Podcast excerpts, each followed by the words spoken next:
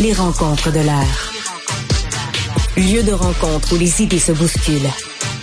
Où la libre expression et la confrontation d'opinions secouent les conventions.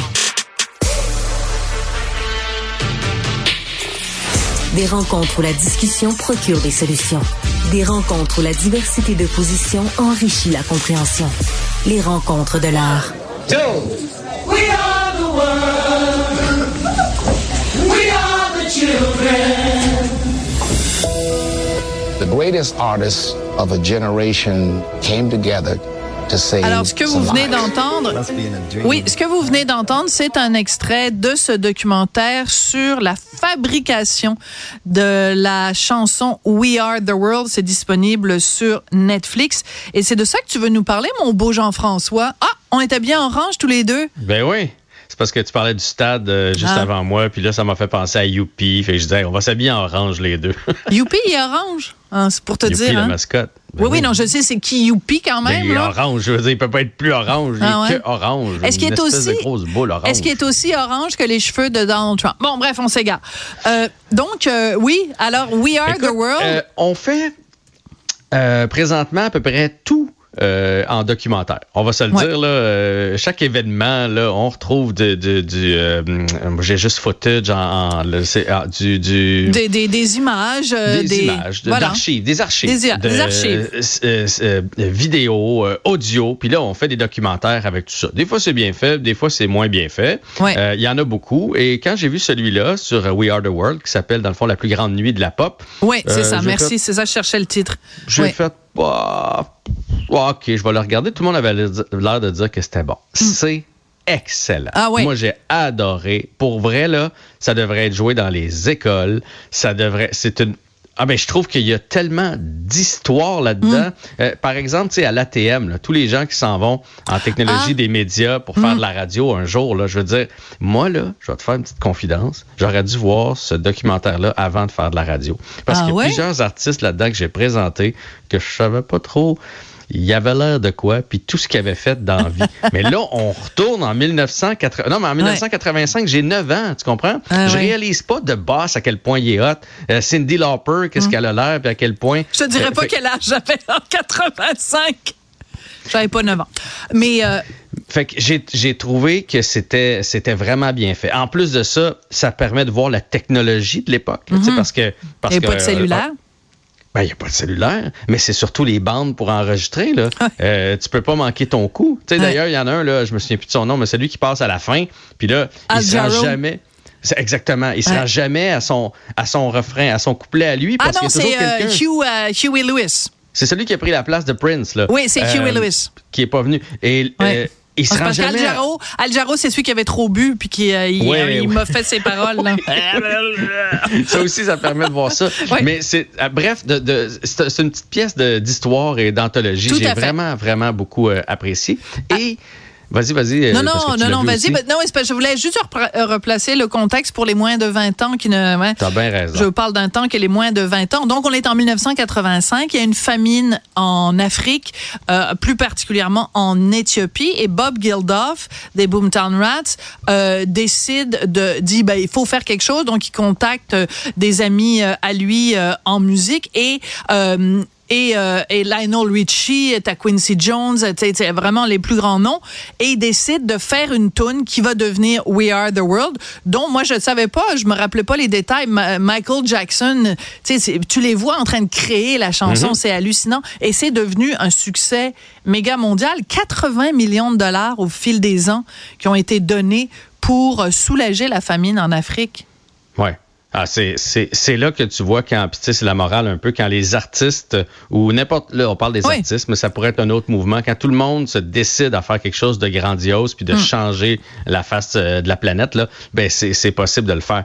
Euh, c'est beau de voir la création. Une semaine avant, ils n'ont pas de. ils n'ont pas, de tune. Ils n'ont pas de tune. et là, et là, maintenant, on pourrait le faire. Là, chacun, Céline chante, euh, un, bout de phrase, puis euh, euh, un autre chante un bout de phrase, puis là, ils mixent tout ça ensemble. Ce serait facile. Mais là, ils pouvaient pas là, avec la technologie de l'époque. C'était des vieux, des bons vieux rubans. Et là, ils ont décidé de ramasser tout le monde et ils ont fait ça après les euh, Music Awards parce qu'ils se sont dit tout le monde est en ville. Mais ils savaient même pas exactement qui allait se pointer. ah oui, Prince est censé venir parce que sa blonde est là. puis ben, finalement, il vient, il vient jamais. Mais c'est hallucinant parce que tu as Bob Dylan qui est à côté de Bruce Springsteen, qui est à côté de, de tu sais, je veux dire, c'est, c'est, toutes les légendes de la musique. T'as Willie Nelson qui est là.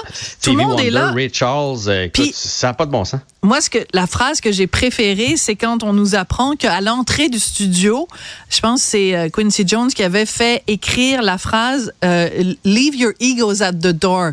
Laissez votre ego à la porte.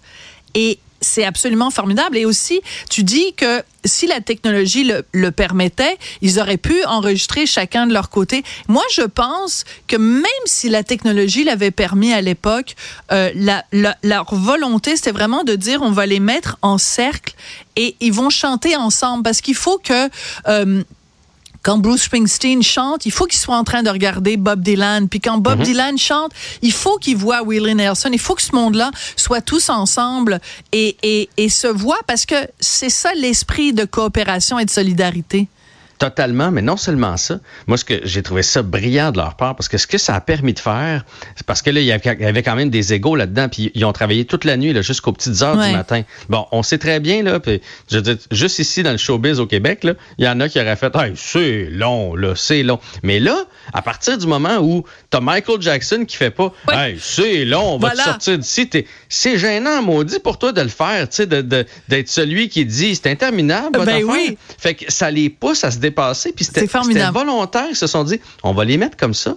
Ça va être comme un oral dans une classe. Fait que là, si lui se donne puis qu'il veut faire la performance de sa vie, l'autre en face, quand ça va arriver son tour, il va vouloir se donner puis faire la performance de sa vie aussi. Absolument. cette, euh, cette façon de penser, ils ont, ils ont surpensé le cerveau humain. J'ai trouvé ça brillant et j'ai adoré les voix. C'est là que tu te rends compte que c'est pour ça qu'on connaît tous les noms qu'on a nommés, là, on, les, on connaît ces noms-là, ce sont tous de grandes voix. Tu sais, quand ils font leur solo, là, on a des frissons là, parce qu'ils enregistrent chacun leur, leur piste euh, individuellement. Et après ça, quand on écoute la tune, on, je sais pas si c'est rendu jusqu'au générique, là, on n'est pas capable d'arrêter on n'est pas capable d'arrêter le générique. Là. On veut vraiment, vraiment l'écouter jusqu'au bout. Puis là, ça prend un tout autre sens. tout à fait.